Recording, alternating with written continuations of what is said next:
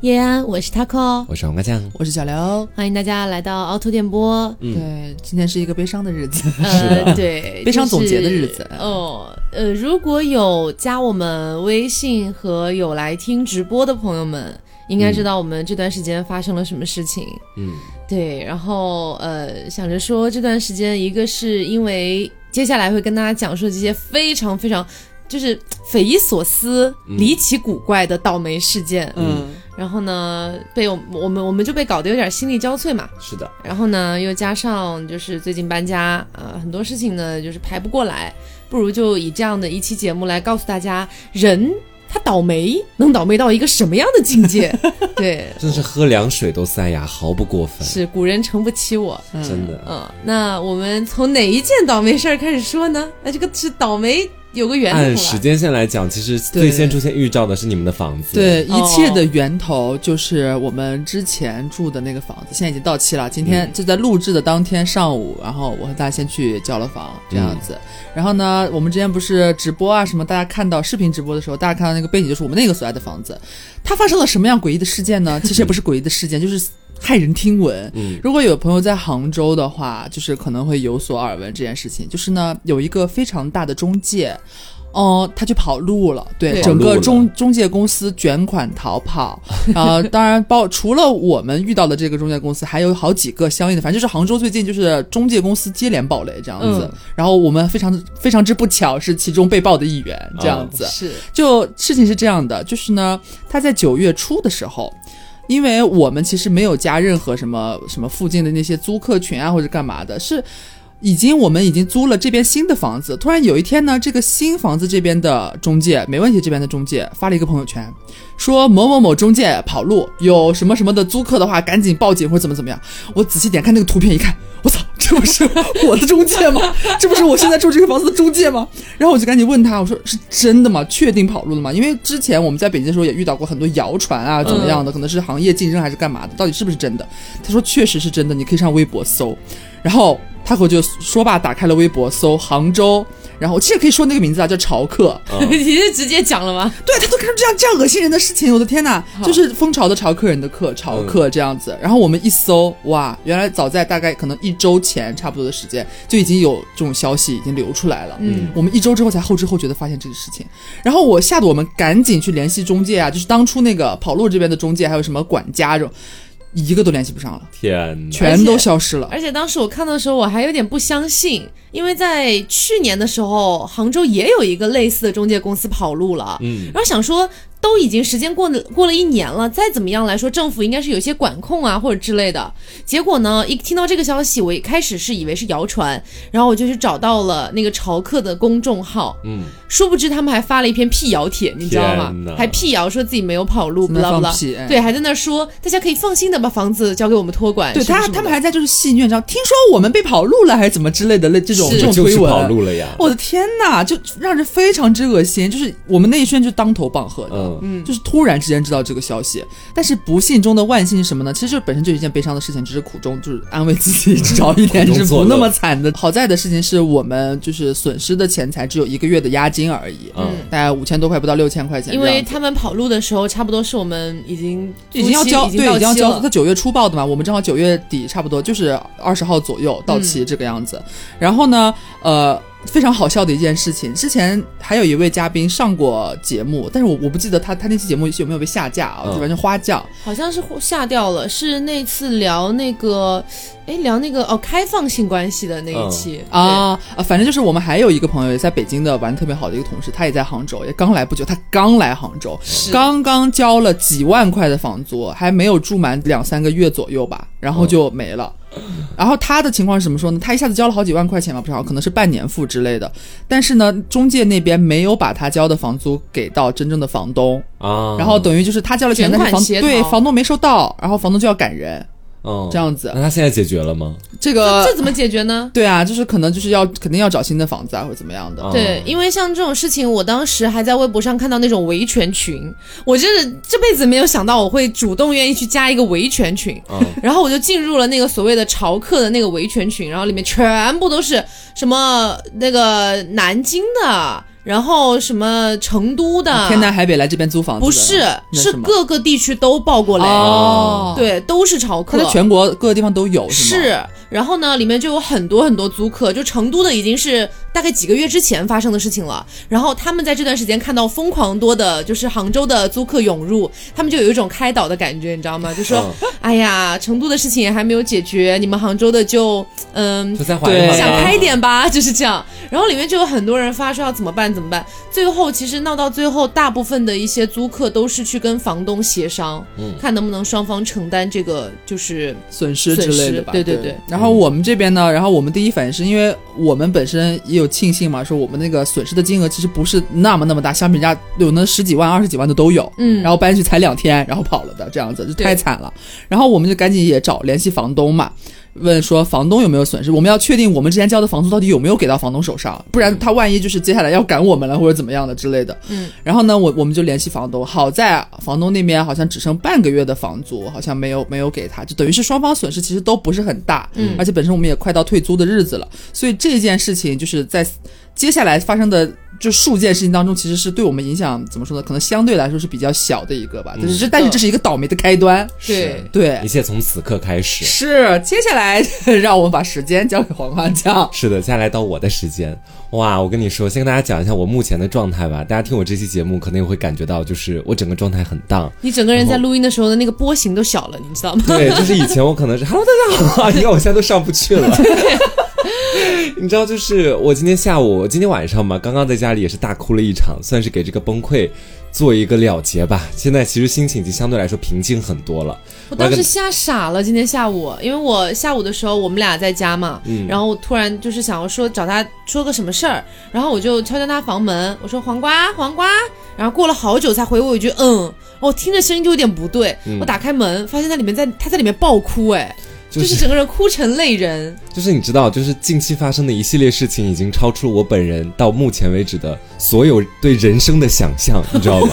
是我人生都没有想到会经历这些事情，但是最近通通经历了一遍。对，我来先跟大家讲接下来这件事情啊，接下来这件事情跟猫有关系。我到现在我跟你说，因为我准备去起诉那个卖家，所以基本所有的时间已经在我脑海里面倒背如流对，我也跟大家就按照具体的时间线，然后往这边讲吧。嗯，就是在八月三十一号的时候，我 对我真的记得，我跟你讲，我刘还有 Taco 还有那个大仙。儿，我们一起去看了猫。那个猫呢，我之前很早之前就跟大家讲过，我想要买一只猫嘛，然后刚好经过我们特别呃好的一个朋友给我推荐了一家这个猫舍，然后我就约上他们三个一块儿去看猫。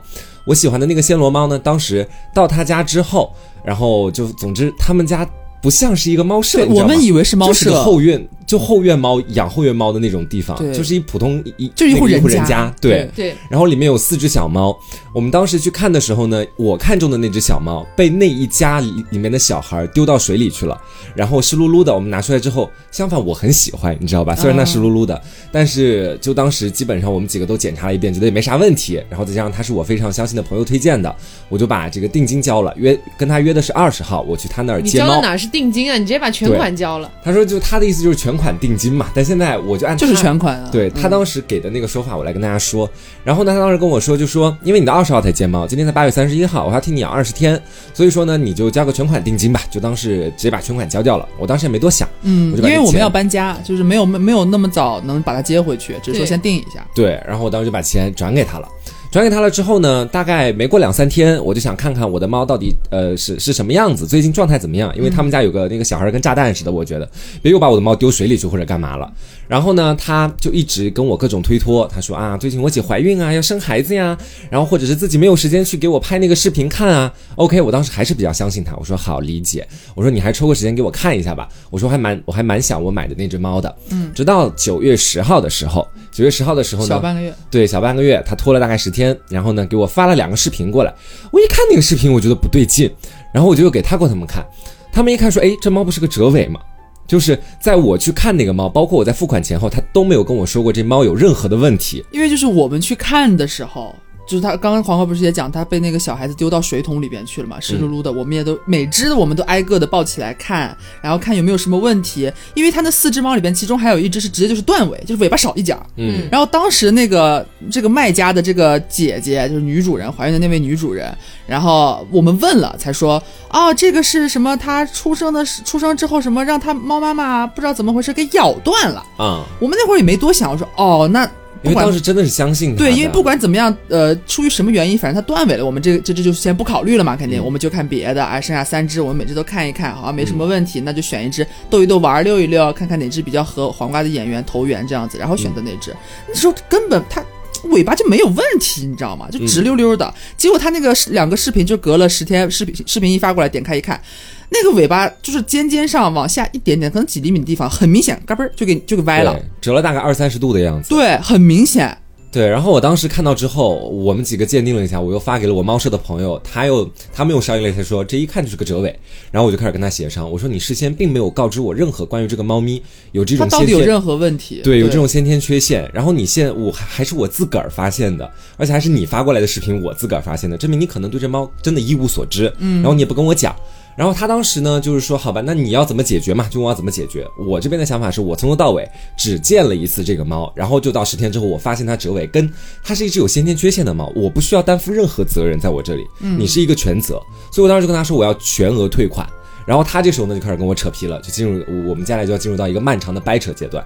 然后呢，他当时给我的一个大致的方案就是说，不管怎么样，我都我都需要承担一定的责任，大概两三百块钱的责任。说真的，两三百块钱对现在每一个基本上工作工作的人来说都不算大钱，但我当时我就这口气我咽不下来，你知道吗？因为我没有做错任何事情，然后我就跟他开始疯狂的掰扯，包括中间我们几个人都纷纷加入这这个战局，对，重点是他战，你知道吧那个？人，他就是讲话让你觉得他非常的过分，你知道吗？就是他他一边承认自己有问题，但是他不承认自己的全，他非要分一部分到你身上，他非说是啊，那他可能本来就是这个样子，那你们当初看了之后，哎，你们还四个人看了，你们都没发现嗯啊，那我就默认说你们是不是接受他是折尾，你们还想养他这个事实？哦，我们就是你在说什么东西啊？他认为我们的责任在于说看到了那个猫，但是没有发现它是折尾。总结来讲，就是这是我们的责任，但这个责任我觉得就是在鬼扯。所以呢，之后就进入到漫长的掰扯阶段。好，掰扯阶段呢，大致到进行到就是大概十八、十九号的时候，我觉得不行了，快要到这个交猫的日期了。然后再加上他当时有跟我说，如果你二十号不来接这个猫，你要承担一定的赔偿，巴拉巴拉跟我讲了很多。然后我中间也也去投诉了相关呃相关部门，但是因为他一直在进行各种狡辩，所以这个时间就一直拖着。我没有办法，因为我钱跟猫都在他那个地方，我就准备，那我就吃这个亏，好吧？这三百块钱的气我就先咽下去，我把这只猫接回来，我好好养它，我对它很好，我的，我觉得到后来还是能够满足我这个想养猫的愿望的。嗯，谁成想？对，谁成想接过来，就前两天，呃，就昨天嘛，还是这种拉垮的事情发生了。接过来之后，我第一件事情马不停蹄把它带到了附近的一个特别呃还不错的一个宠物医院。嗯，带到宠物医院去检查之后呢，这个医生先问我情况，我就把我先前被骗的经历也跟医生讲了。医生就有一种面露难色的感觉不。祥的预感是哦？对，然后他问了我的一些情况，他说这猫打了几针疫苗，我说两针，然后各种情况核对之后，他说，他说我前两天的时候有另外一个顾客跟你的情况一模一样。啊，他跟我这么说，我当时一下我马上就慌了，你知道吗？我说方便问一下，那只猫到后面，呃，检查出来是有疾病的还是什么？然后他就跟我讲，那个猫没有什么特别大的问题，但是小问题会有一些。我当时其实还是还是觉得啊，小问题还行我花点钱给它治好嘛。然后就接下来进行一系列的检查，检查出来之后两个问题，第一个问题左呼吸道有问题，就是它会经常咳嗽喷嚏；第二个问题是很致命的，就是疱疹病毒。讲疱疹病毒大家可能不太理解，就直接这么说吧，它有很大的概率在之后发展成猫鼻支。哦，对，它就猫鼻支就是因为这个疱疹病毒才引起的，所以说呢，而且在幼猫是特别容易并发的。它的它具有极强的一种传染性，基本上你的猫如果跟其他猫接触一下，或者说是它打个喷嚏，都有可能在有其他猫对在身边都有可能传染过去。而且是终身携带是吗？对，而且是终身携带。它到后面呢，就算你把它当前的一些表面的症状治好了，之后会变成隐性病毒，在它比如说应激的时候、受凉的时候，这个病毒又会再次复活，就等于再来一次这个要治疗的过程。这是这个病毒的一个大致的情况。对，但是我们家养了三只猫啊，我在想，如果这个东西它一不小心传染过去了的话，该怎么办？然后我当时我其实我是很慌的，我刚拿到那个结果，医生又是特别沉重的跟我讲这个事情，我整个人我突然觉得特别无助和无奈，你知道吗？然后我就问了我猫舍的朋友，我猫舍朋友其实也没多说什么，最多去安慰我，因为出现这种事情他也没有办法。嗯，然后我就打电话又给刘，然后我跟他说了一下情况，刘的那那时候意思就是说家里还有三只猫，我们可能需要先把这个猫放那边寄养是最安全的，我当时也认可。然后呢，我就去找到那个宠物店的人，我就问，后来发现他三针疫苗。其实没有一个疫苗证，或者说没打全，然后现在要检查出来可能具有传染病毒，虽然还要做一个 PCR 再做一个进一步确定，所以他们也没有办法接受这只猫。对，不能寄养。对，然后我就把它带回来。目前呢，然后回来之后我就马上把各种各样的化验单什么东西的全部都拍给那个卖家。那个卖家呢没有进行任何回复，已经就从你接了猫之后就再不再也不回复你的任何消息了，再也没有给我任何回复。然后我现在呢，我现在唯一的一个解决办法就是说，如果明天啊最终的 PCR 的检查结果，PCR 他们一开始检查出来它有那个疱疹病毒，其实是试纸检测，具有一定的失误性。PCR 的话是。呃，准确度很高的对一种检测方式。如果明天确定了的话，那我可能还是想把这猫还回去，这钱我也不要了。我觉得说就这样吧。如果没有的话，那大家皆大欢喜，我会继续养这只猫。说到底就是这样。但是在这中途，我的心态基本上这一两个星期我都是濒临崩溃的一个状态。对他这件事情真的一波三折。对，他之前中间这件第二件事情真的是太多反转了。我我们都一度以为说，是不是他从前几天决定把这只猫。带回来，嗯，可能也就是决定养了嘛，那我们就养了，就当就当正常，可能中间就白生了一些气，就生了生气，还是继续养这只猫。结果没有想到还有病毒这一说。对，我原本想的是说，你可以去，比如说你就要这三百块钱，你你就要我担全责，OK，我认了。但没想到你还在这儿还要骗我一轮，我就是我后来生气的原因，其实跟这个猫折尾啊，或者这个猫有什么病毒，我觉得其实关系已经不大了。我后来生气和觉得自己那自己很那个。就没有办法忍受那种感觉，主要是来自于我被一骗再骗。同时，这只猫非常无辜，这只猫从回来之后一直非常黏我，也很乖。我今天下午爆哭的一个原因就是，我在地上，大概那时候在玩手机的时候，大概在床上，这小猫本来就很矮，小小只，它就很想要去靠近我。然后呢，对，上不来，上不来那个床，然后巴拉巴拉就努力了很多次之后，终于爬过来，在我的，在我的腿上躺下之后，然后才不叫。那一下就是我真的是把我从原本崩溃的边缘直接推了下去。我嗷呜一声，我就哭，我就开始哭，爆哭。然后呢，哎，他又要哭了，太难过了。然后后来 Taco 进来问我说：“有什么？就快递来了，应该是对。”然后我没有办法忍住，我讲实话，虽然我很想要去努力憋一下，因为很多事情其实我说真的，我是一个内向的人，我说不太想跟你们讲很多事情。嗯，对，我觉得有的东西就是还是自自己去讲一讲比较，我很怕把这些压力，比如说再分散干嘛就很麻烦。然后呢？然后后来的时候，他跟我他问我是要一个人还是要呃他陪我，我说我一个人待会儿吧。待会儿之后，然后那猫看到我又哭，然后又巴拉巴拉。我那时候是躺地上的，我没在床上哭了，我又趴地上哭，我很无力那一下。然后他又过来，又钻到我怀里，就开始睡觉。哎呦，我跟你说，我那一下我心里真的，我不知道是什么感觉，我就我就很想跟他说对不起，你知道吗？我就我就一遍遍跟他讲对不起，我说我很愧疚，但是没有办法，我们家里有三只猫，我真的没有办法去接受。如果说他真的来，然后家里另外三只猫都感染，我是要去危害很多其他的。但是如果我把你丢掉或者怎么样，是对你不负责任，就是两方面都是不负责任。但是我该怎么办呢？我没有任何办法，你知道吗？我求助任何部门没有办法，到就是想过起诉，但起诉流程很长，到二十号又是个节点。我，而且现在重点是这个人还完全。完全不接他的任何电话，也不回他的任何消息，就我们很怕到最后这只猫真的无处可去，你知道？我们也做不出丢掉它的事情。但是如果它到时候确诊这个病毒的话，确实也不适合在我们家这样的环境去养它。对，是这样子。所所以就是一切事实其实已经在我面前摆的非非非常的明明白白。说到底就是，但是你看到它，你就看到它躺你怀里面什么都不做，就对你喵喵叫的时候，你是真的没有办法去想这些事情。我觉得我说到这里就可以了，继续下一个。因为当时黄瓜为了这件事情，一开始呢，本来是想着说，呃，第二天，然后直接到那个卖猫的人家里面去跟他当面对质，然后同时报警嘛。呃，但是当时我考虑的是，本身的损失只有三百块，但如果说我们还要去打车，还要来回，可能损失会逐渐增加，因为那个猫舍离我们其实比较远。所以其实当时我一开始本来是想跟他说，要不我们先问一问警察，这样的事情可能会怎么处理，然后我们再考虑要不要去跟他当面对质，还是说接受他这三百块钱的一个我们的怎么说呢嗯我们的亏损。对，其实我一开始是就是有一点希望他能够接受这三百块钱的亏损，然后可能有点像是算了，我们就吃个亏，然后就认下来吧。但是其实后来我也想过了，因为黄瓜他他不是这种人，你知道吧？他是那种就是。如果这个事情我认为我是没有错的，我凭什么要认错？我凭什么要吃亏？他是这样的一个想法，所以就是他后来也联系了工商部门，然后工商部门那边的反馈呢，也是就是很难去协调这就是个事情。他的解他的解释，那个卖猫的跟工商部门讲的是，我跟他是完全私下的交易，不走店铺，所以工商部门没有办法介入。对，他是这样子的一个那个回复方式。嗯，所以说导致工商也没有办法去帮忙。但是我原本我觉得每个人都有自己的一个道德底线，就这个底线下面的事情你是不能去做的。但是没有想到他他做了很多，他完完全全就是在各种跨底线的去做这些事情。但如果他跨底线做一些事情，我不想去跨底线做一些去，比如说在其他方面伤害他的事情，我没有办法去做到这个。所以这件事情到最后只能是我认这个亏，我吃这个亏。说真的，两到到到现在加起来检查费用什么的，加起来两两千多块钱，我不心疼这个钱。我说句实话，因为我觉得我对金钱的观念就是说，钱丢了，钱那个了，可以再赚，没有关系，慢慢来。反正我现我现在的经济生活，目前我的经济还是可以维持一个正常的运转。只是他把我置到这样一个两难的境地，对这只猫来说两难的境地，我觉得他是他就在我这里是没有人性的，可以这么讲。所以这也就是为什么，不管是直播还是今天的节目里面，我们也从来没有提到过这个卖猫的人，他是哪个店铺，在哪儿开的店，他是一个什么样的身份。其实这些我们都知道，但是我们不说，就是因为觉得说这样的一个事情，说到底还是我们的个人纠纷。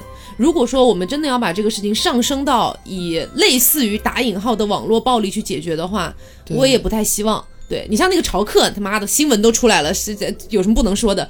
但这事儿呢，对，哪怕今天这期节目我们也没有讲啊，对吧？对，好了好了，那这个事情我们黄瓜先平复一下情绪啊，接下来来到一件非常哭笑不得的事情啊，我们黄瓜冷静一下，反正那个那个是 PCR 是吗？嗯，也还具体没出来嘛，明我们再天才出来等明天，万一他可能没有这个事情，那我们就还好说。如果嗯怎么着的话，我们我们我们再想办法吧。我们 主主要的还是你要维持一个你你的心态，我们还是要努力的让自己平复一下。好。嗯，接下来跟大家讲到，这 就是这是这个月最令人发笑的一件事情，最令人发笑的一件事情，我都不知道这件事为何会发生，你知道吗？是我们不是搬家嘛，然后就从原来的那个地方，就是被中介骗的那个地方，然后搬到了一个新的这边，然后找了一个全国知名度非常之高的中介啊，我也不说人家叫什么牌子，就是知名度非常高。然后我们准备租这个房子了，但是呢，这个房子因为是新房子，所以呢，他们在做什么甲醛治理啊，什么之类的东西。然后包括甲醛这个问题，你们暂时不用担心，因为我也专买了那种比较专业的那种测试的一些东西，确实没有超标，确实没有超标。然后呢？然后呢，他们就说啊，因为啊，这个新房子嘛，给你们一个月的这个空房期啊，你们也更安心一点啊，是这个这一个月里面呢，你们随时想搬东西都可以搬，随时想搬进来也可以，哎，哎反正这一个月相当于送给你们。对，钥匙也给你们了啊嗯，然后呢，我们就在这个九月四号的时候，啊、我也记得很清楚。九月四号的时候啊，我们陆陆续续的把我刘总还有黄瓜酱的电子设备，还有大仙的一箱衣服啊，还有我和 Taco 的所有的衣服，对啊，全部全部搬过来了。搬过来之后呢，叠的整整齐齐，你知道，就是像豆腐块一样的啊，放在我们的卧室的这个衣柜里面。新衣柜，啊，哎，结果没有想到，在九月十四号的时候啊，我们进行了第二次的搬家。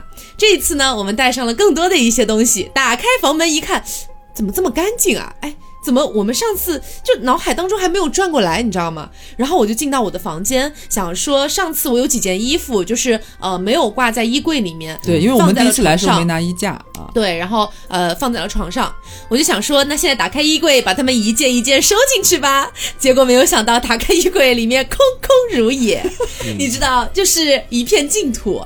这个时候我就在脑袋非常的晕眩，然后我甚至怀疑我们是不是上次搬家只是一场梦，你知道吗？这不是我们第二次来吗？难道是第一次？对，然后这时候我就我就走出了房间，这时候黄瓜也从他的房间里走了出来 两个人。不期而遇是我吗？我跟他面面相觑，我们俩的表情里面都透露着嗯，然后我们俩我我我先开口问了一句，呃，那个我的衣服不见了。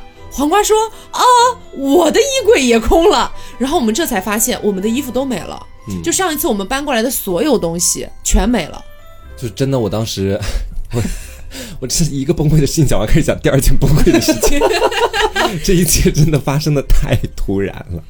我那天就跟前面他跟我说的一样嘛，我来跟大家讲讲我进入房间之后我的一个个人看的吧，好吧嗯。然后后面我跟他见面之后，他刚刚讲过了，我是这样的，我进到我的房间，然后我的房间呢是有一个独立的衣帽间的，我进到衣帽衣帽间之后，我就准备都衣服都放柜子里，还有我的所有电子设备，我电子设备加就就加起来杂七杂八东西，不包括衣服，大概有八九千块钱。嗯，然后呢，我就把那个先打开了右边的，我打开我说看看我的衣服有没有受潮。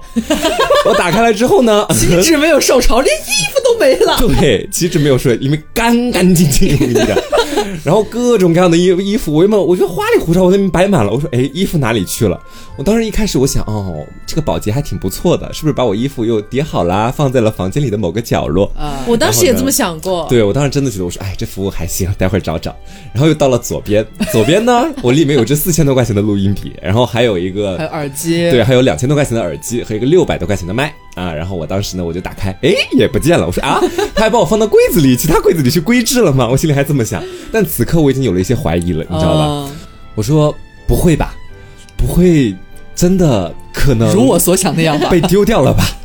我当时我第一反应其实也是出门找 Taco，我得确认一下，因为我听说他们带了他们全部的衣服过来。是，就几乎全部吧，几乎是除了几件羽绒服之外的所有衣服。对，然后我出来之后就跟他见面，后面就如 Taco 所说，我们核对了一下之后，发现真的是个鬼故事，你知道吗？真的全空了。然后呢，我就觉得很费解，我就开始问，我说怎么回事？为什么所有衣服都没有了？刘总这个时候也非常的慌张，掏出了手机开始问中介，然后中介那边的回复是啊，你知道？就很好笑，因为本身进来的时候就是黄瓜和 Taco 就分兵分两路，他们两个就分别去到了我们不同的两个卧室里边。然后我和大仙可能在弄那边的灯啊或者干嘛，就没有进卧室。然后呢，Taco 突然就就是你就就看他那个表情，就是已经戴了痛苦面具的样子，你知道，突然走过来到我面前，然后说：“宝贝，我说怎么了？我们的衣服不见了。”我说啊，我就根本听不懂你在说什么，你在说好，突然我的我们的衣服不见了，你在说什么我们？的衣服能去哪儿啊？不就在衣柜里吗？对，我说不就你在说什么？怎么什么什么意思？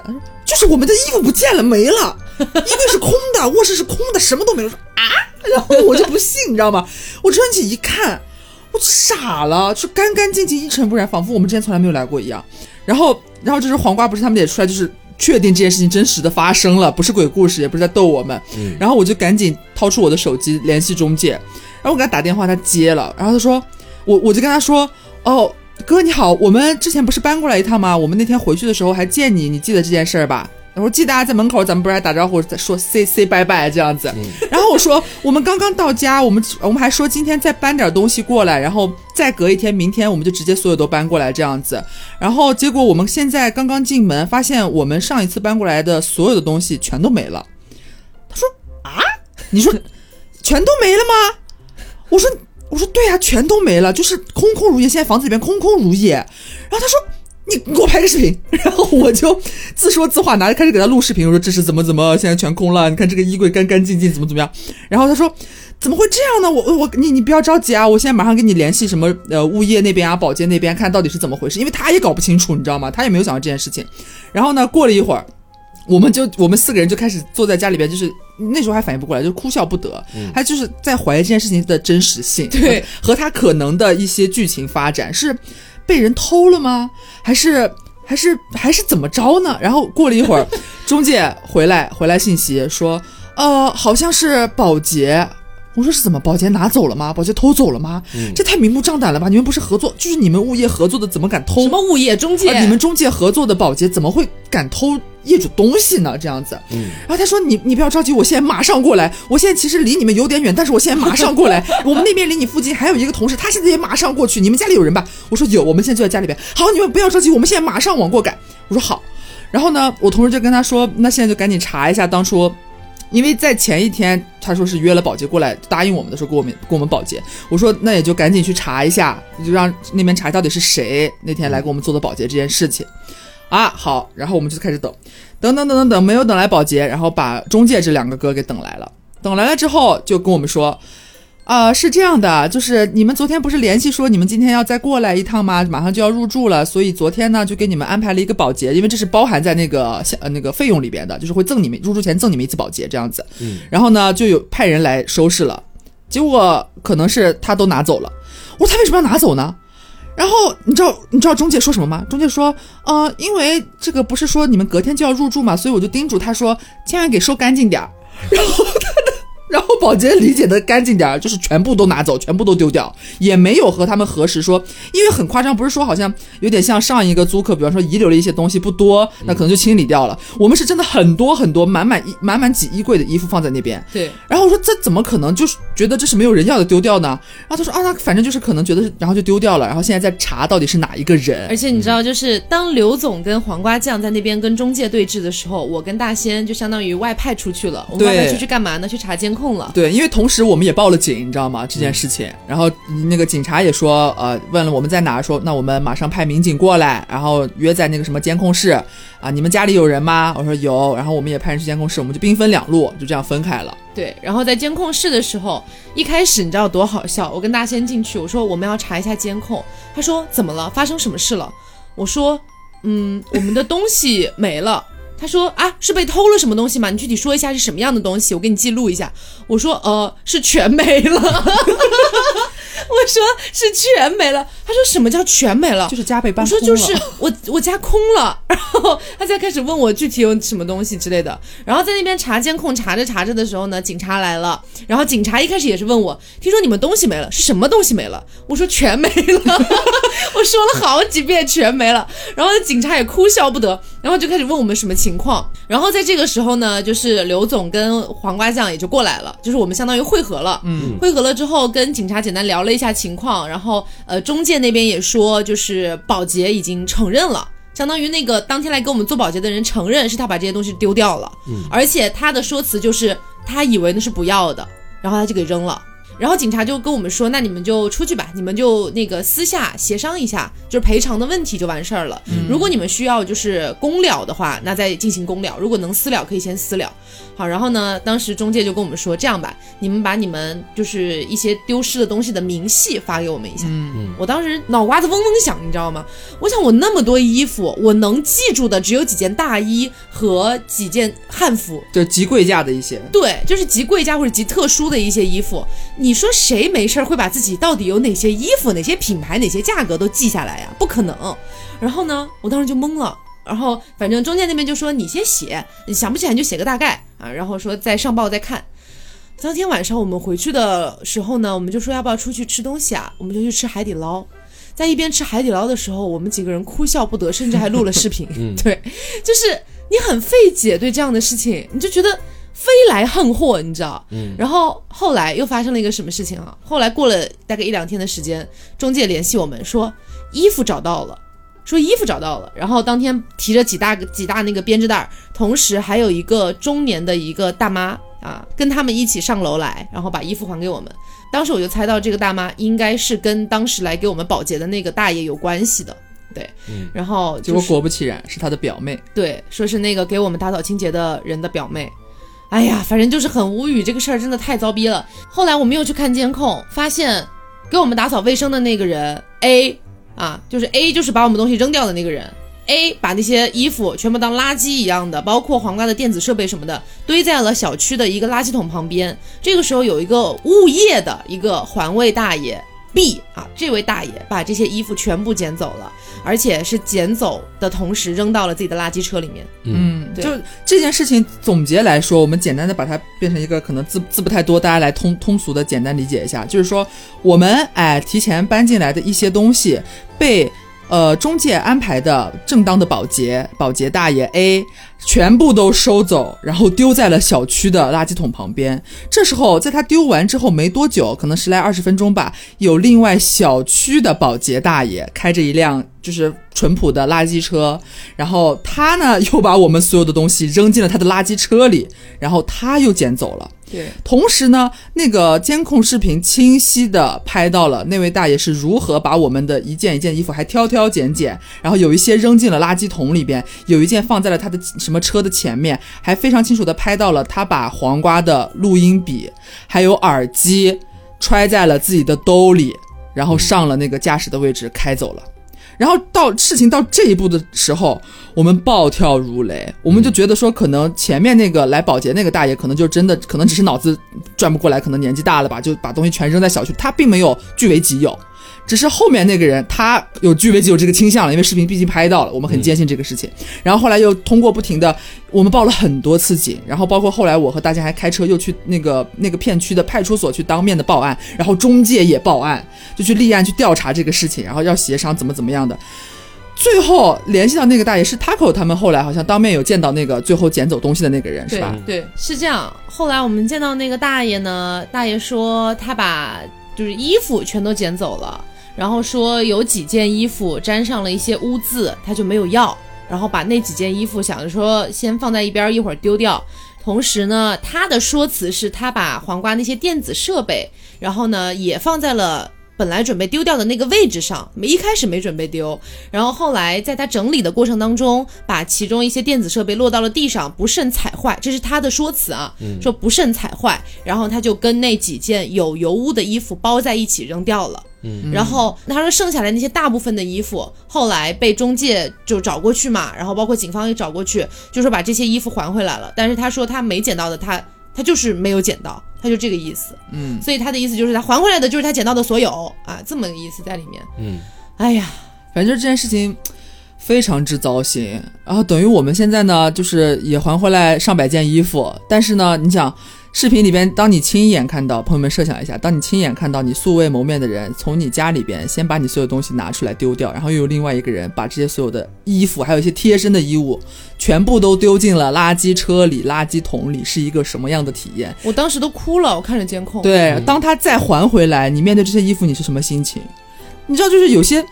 你都你都没有办法，你其实我们都不想要了，你知道吗？有很多贴身的一些背心啊，包括甚至还有内衣啊一些东西，然后夏天穿的这些贴身的这些东西，你怎么过心里边那道坎？而且说的难听点儿，现在这个档口是不是疫疫情当前，他再还回来，我们到我们丢，到我们在他还给我们，这中间这些衣服又经历了些什么，你不得而知。嗯，其实你心里边是有一个坎儿的。而且我的那一支录音笔里面有我大学四年基本上所有的除直播节目外的作品作业。我基本上都放在里面的，然后他给我全丢了，就等于我丢了四年所有的所有的作品，你没有作品了。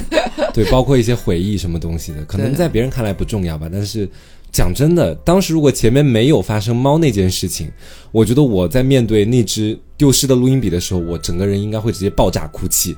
但是你知道，就是有猫那个事情做铺垫之后，当我知道我四年的东西都没了之后，我的心很麻木，你知道吗？就是原来还能惨成这样，对，原来还能惨成这样，甚至有点想笑。讲实话，就是已经到了这样的一种地步，觉得自己哦倒霉的太彻底了，这种感觉。然后跟大家说一下，就是中介那边后来给我们的一个赔偿方案，对，呃，目前呢还没有彻底的拿到赔偿。当时我我表示的赔偿方案就是，衣服还回来了，可以。但是这些衣服我没有办法接受，就是让我们自己手洗，我必须要送去干洗，每一件 every single one 我都要送去干洗。然后呢，呃，他们的这个店长啊，一开始就是跟我们对接的两个店员吧，还不是特别的那种，就是说啊，那你去跟那个阿姨商量啊，去跟那个跟你们做保洁的人商量，我凭什么要我去跟他做商量？你派来的人，hello。反正就是后来又找到店长，店长态度好一些，店长就说啊，可以可以，你们先送去干洗吧。这反正这段时间你们可能也没衣服穿了，对，然后说你们先送去干洗，回头那个就是呃小票啊、明细啊什么的给过来就可以了啊。他意思是他们来掏钱这样子，但是电子设备呢？呃，因为我们已经给了他们大概的一个估价了，就是大概的价值。然后呃，他们那边的意思是还希望再派出人再去找那个，就是后来捡到东西的那位大爷，看看还能不能找回来。人家都说已经扔了，反正怎么说呢？现在目前事情进展到现在这个地步吧，只能说是其实应该已经到收尾的状态了。其实就是等赔偿这件事情。对我们现在也不清楚，我们距离。就是拿到全部的我们理应得到的一些赔偿，到底还要有多久？嗯，因为从这件事情最后落实，就是最后确定是这个大爷他最后又扔了一次，然后都找不回来了，然后这件事情到现在也过去有小一周的时间了。嗯，对，反正就是也是有点，我说难听一点，我个人的我当时是人本人的感觉，我是觉得有一点在一天拖一天的。对我现在的感觉就是今天是周日。那么如果在下周之内这个事情得不到解决的话，我可能就要把这个事情闹大了。因为我现在还完全没有说这个中介的名字，我说出来这个中介的名字，你们可能不敢相信，因为它真的非常大，是全国非常知名的中介。嗯，我们还是做人留一线吧，因为毕竟来说，毕竟以现在他们的态度来说，还是愿意给我们解决的，就是起码你这个态度摆在这里是愿意给我们赔偿的，只是这个效率呢，确实事实来说，目前着实有点慢，嗯，我有点不是很满意。我明天会再催他，我看他到底要往上一级级上报，上报到几天，上报到什么程度才能谈下来这个东西。唉，差不多这就是我们最近经历的倒霉事儿了。，对，从八月三十一日开始到现在，朋友们，九月也要过完了，马上要迎来国庆了。这个九月份真的过得很惨。对我们真的没有想到，怎么就是，它就像打开了水龙头，然后那个那个闸关不上了，你知道吗？那种感觉，只能等它水流干。我也不知道这个水什么时候才能流干。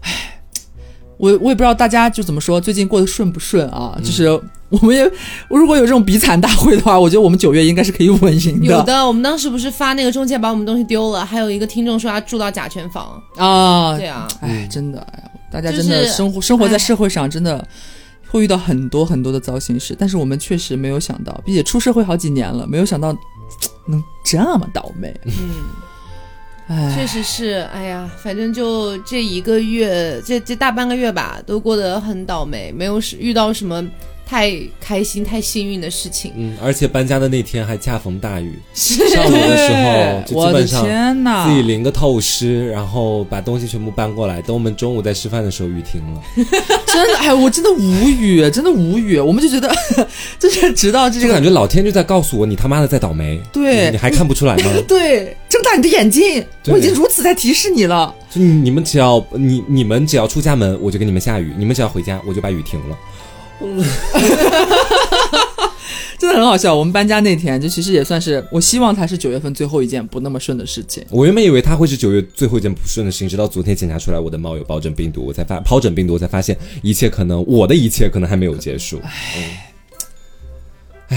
杭州啊，多事之秋，是啊多事之秋。不要再下雨了，我的心都凉了。我现在就是很希望，就是赶快迎来否极泰来。对、我们，我们打算就是这两天，然后要去灵隐灵隐寺拜拜。对，赶紧去拜一拜。对，倒霉就是以前大家都是无神论者，你知道吗？就是谁谁无神论者？就是我有神论者除。你之外，大家都是无神论者，但是我们也是秉承着就是怎么说呢？虽然我不信，但是我敬畏他这样子。但是经过九月份，我决定我要把我最真诚的心向佛祖诉说，是，希望他让我接下来能够顺利一点。那天我们搬家的时候，我还在家里烧香呢，到东南西北各个角拜一拜，然后各种神。然后呢，我进去黄瓜的房间，我想说，就是因为我是每个房间都替大家拜一下嘛。然后我进去，我问黄瓜你要拜吗？黄瓜看着我要拜，真要拜，没有办法。是就是可能希望大家这个九月份没有过得像我们这样。但实话实说，这个九月份确实过得很糟逼。然后，呃，包括我们因为忙这些事情，要不停的对接，不管是各个部门，还是警察，还是呃，就是各种各样的一些时间安排吧。对，每天往出跑，我们这几年天天都在开车，天哪！所以就是可能我们这一段时间，甚至连录节目的时间都没有那么充足。对，挤出来的还有直播哎，人也不全，没有办法，是真的脱不开身，就这几件糟心事情一个月了。嗯，对，就周六晚上他给我一个人直播的，然后我当时我也在家里面，但是我就当晚不是没有你没有在家里面，你出去了呀。对我后来出去了嘛，哦原原本我其实是准备在房间里自己冷静一会儿，然后当晚直播我就不参与了。我觉得我我可能会把消极能量带给大家非常多。嗯，然后呢，后来我一想，我在房间里，我觉得我不行，我还是应该出去走走。？对哎，然后就出去散散心，跟他们一块儿去了宜家。回来之后稍微好一点儿，嗯，我觉得我现在还行，我觉得就是可能因为也经历过很倒霉、很倒霉的一些事情吧，然后你就觉得人生不就如此吗？因为你也不可能一直倒霉下去。人生如果一直倒霉下去，那不合理了。我今天路上还在想，我在想，其实很早之前自己就会明白说，时间它会抚慰一切吧，可以这么讲。你到后面再回忆起现在的事情，你可能会笑，对，会感慨。衣架都被偷了，太好笑了，你可能会这么想。但是你，我目前正在这个事件阶段，我我现在就感觉头上是是冰块儿，你知道吗？我在顶顶顶顶出去，想要按这种努，我觉得努力挣脱的过程也是成长的一种吧。对我们我们我们这几个人也是会很会苦中作乐的人。对，对，那晚在海底捞，就是刚脱那天晚上在海底捞，笑的笑半的半死。对回来之后开始哭泣，回来之后开始难过。很好笑，就那天就是黄瓜穿穿着一件短袖，上面写着 lucky person，然后下面还有个大大的对对中文发，对，你知道我不配那件衣服，你知道吗？而且尤其是最好笑的是，聊天的时候大家突然想到了，在我们比如说那个第一次把东西开始搬过来的时候，嗯然后呢，当时他们都没带衣架，我带了衣架，我沾沾自喜，我是我说哈，你们都没有想到吧？我带了十几个衣架，我要把衣服全部都挂起来，里面很多灰，你们可不能放衣服哦，你知道？但是没有想到后来他连衣架都没有留给我。全都拿走了。甚至我买的那个测甲醛的仪器，他只把仪器留在那儿了，把所有的包装和数据线全部扔了。对然后我前几天扣了一张说明书带回家了。他可能以为那个甲醛那个仪器可能是家里边某个什么电器的遥控器，所以没有给我扔。我当时想想自己都觉得好笑。我拿录音笔是因为这是很重要的东西，所以我要先把它带我要。先第一波马上把它带过去，怕搬家的时候把它弄丢了。嗯哦，现在搬过来了，人家偷了。啊真的实在是很好笑。对，而且就是我们不是所有，真的是我和大哥所有的衣服，因为我们就那两天忙搬家，所以就打算那次搬的时候，我们就留两件，这两天搬家我们就有个换洗的就可以了。嗯我们把其他的所有的全部都拿过来了，然后搬过去之后，隔两天我们不是有一次还去逛街嘛，你记得吗？然后我们去逛街，说买两件外套啊，U 二啊什么好像上新，我赶快去看看。然后就我们在那边挑，我是一个平常就是就这么些年来，我是一个非常爱买衬衣的人，各种衬衣就很爱买衬衣。就那天去逛着逛着，已经拿拿两件外套了，突然又看到一件满意的衬衣，然后我在那边停留了我的脚步，在那边就是若有所思，我在那边抚摸他的袖子，我在思考，然后他可就已经看到我在那边的行动，就已经知道我要干嘛，然后过来就阻止我说。你不要买衬衣了吧？你你你拿过去，你你所有的衣服里边有多少件衬衣啊？你太多衬衣了，先不要买衬衣了。而且你的衬衣都跟之前长得差不多啊，算了，不要买了。就反正劝 劝说我，好，然后我就没买。然后那天就是那天第二次来这个家，发现衣服全没了。那个当天，我们最后不是这件事情有一个大概这样，然后我们要回去嘛，还要回到之前住的地方。开车路上我，我我们俩就笑，你知道吗？真的是真的失笑出声。然后我就戏谑的，非常戏谑的问他口，我说我现在能买衬衣了吧？他后愣了一秒，然后也就是非常苦涩。买吧，毕竟你现在也没有衬衣了，一件都没有了。而且你知道那老头就是把我所有东西都丢了，但是给我留了个插线板，你知道吗？我进房间发现我的插线板还插在那里，我说你你是，就是那天来了之后，房间就是这个这个房子唯一留下我们带来的东西就是你的插线板，对，其他还有我全部都没有。还还有一个甲醛测试仪器对没有了。对有有有什么用呢？请问？真的这两个，当然，在这件事情发生之后，我们不是发了朋友圈嘛，然后其实也挺感谢有一位听众的，嗯然后对，虽然不知道人家真实的名字啊，反正是一位女性听众。然后呢，她说她老公是律师，问我们需不需要法律上的一些帮助。然后呃，我们就打电话，真的是打电话哦，跟那位律师可能聊了有，我觉得大半个小时，快一个小时的时间吧，聊了很多具体的情况，包括他给给到我们的建议，然后等等等等的，而且还一直有在安抚我们的情绪。我们当时真的就是我一开始没有很想哭，因为我是有一点那种就是。怎会如此？心里面就只是觉得怎会如此。但是突然刘总就听到他说，直到他说了一段话，对，就是他之前已经把能给到我们现在能做什么，我们现在还有什么是我们可以做去推进这件事情去解决的一些建议都给到我们，包括他可能想到的不同的一些方案或者不同的可能发生的情况，都跟我们讲的明白了。其实我们可能当下需要的就是这些，但是呢，他最后又补了一段话，说，呃，那就是呃，我给的意见就是这些，如果你们之后。有什么需要帮助的地方的话，因为他好像人在北京是吧？对他好像人在北京，不在我们这边。然后说我可以免费帮你们呃提，就是帮你们写一些叫什么来着律，可以免费附送书，对诉讼书啊，还有说如果你们要发函的话，我这边可以帮你们去起草这个东西。然后如果你们到时候如果真的私下这个事情解决不了，真的要闹到去公诉啊或者怎么样，要请律师的话，我这边也可以帮你找找。你在杭州那边，我有没有比较熟的律师推荐给你们？怎样怎样的？哇，我那一下就是因为 Taco 在和人家打电话嘛，一直我们都坐在旁边听。哇，我现在那一下就是突然你那个就是哇，就是心口一下就很酸很痛，然后眼泪就往眼睛上面涌。这是这是我第一次觉得就是很感慨，就是虽然好像因为之前我们没有发生过这么奇怪的事情，对吧？做节目这么多年没有遇到过这么奇怪、这么真的有点打警察电话这样子的事情，结果没有想到突然真的发生这样一件在我们现实生活当中非常影响我们正常生活的一件事情，真的需要到一些。比方说法律的帮助的时候，我没有想到，真的就是有素未谋面和你根本就是不是现实当中的朋友，也没有任何的连带的关系，你朋友的朋友的啊、亲戚啊什么这些，真的就是单纯的听你的节目，很喜欢听你的节目，听了很久，很喜欢你们，然后恰好我的职业或者是我有一些什么相关的东西可以帮助到你们，他真的就愿意。就是花很多的时间了解你的情况，然后帮你想办法，甚至还帮你想后续他还能为你做什么。嗯，我那一下真的哇，我太感动了，然后我这边默默流泪，然后他我就已经控制不了，他已经哭出我声。因为我是看到他哭，然后我也突然意识到这件事情，然后眼泪唰就下来了。嗯唉，反正真的，这个要借节节目这次机会要再次很感谢，我知道他们会听，真的非常非常谢谢，应该会？吧？真的非常非常非常非常谢谢你们，真的真的。嗯。然后，虽然我们不是每一个听众都是律师，然后，但是因为我当时也发了个朋友圈感谢这位律师嘛，嗯，然后也有很多听众来就是私聊我说怎么办？他可我不是律师，可是我好想为你们为你们加油打气，一定要挺住，不要难过什么什么的。其实也也也觉得心里蛮开心的，就是还是有人陪着你的感觉。嗯是，好啦，所以今天就是这期节目就是一个霉运当头的节目，真的很霉悲惨分享大会。对，然后我昨天直播的时候，还有人问我说：“不会又是因为纳凉特辑吧？”我说：“不会吧，不会吧，这都已经距离纳凉特辑，我还专门去看了纳凉特辑的录制时间是七月二十号，那隔太久了吧？不要这样子啊，下次不敢录了。所以就呃，希望大家喜欢今天的节目啊，不喜欢也没关系啊，反正就是还是得跟大家交代一下我们最近的这个情况，对因为。后续如果说还有很多问题没解决的话，很有可能会陆续影响到我们的一些日常的工作和更新啊，更新之类的。所以如果后续还有问题没解决，那就是到时候再看情况。当然，我们希望这个事情到此到此就为止了。嗯，希望有个好的结果吧，想顺利走进。新的生活。嗯，是，好，那今天节目就是这样啦。那我是 Taco，我是王瓜酱，我是小刘，别着急，慢慢来。拜拜拜。拜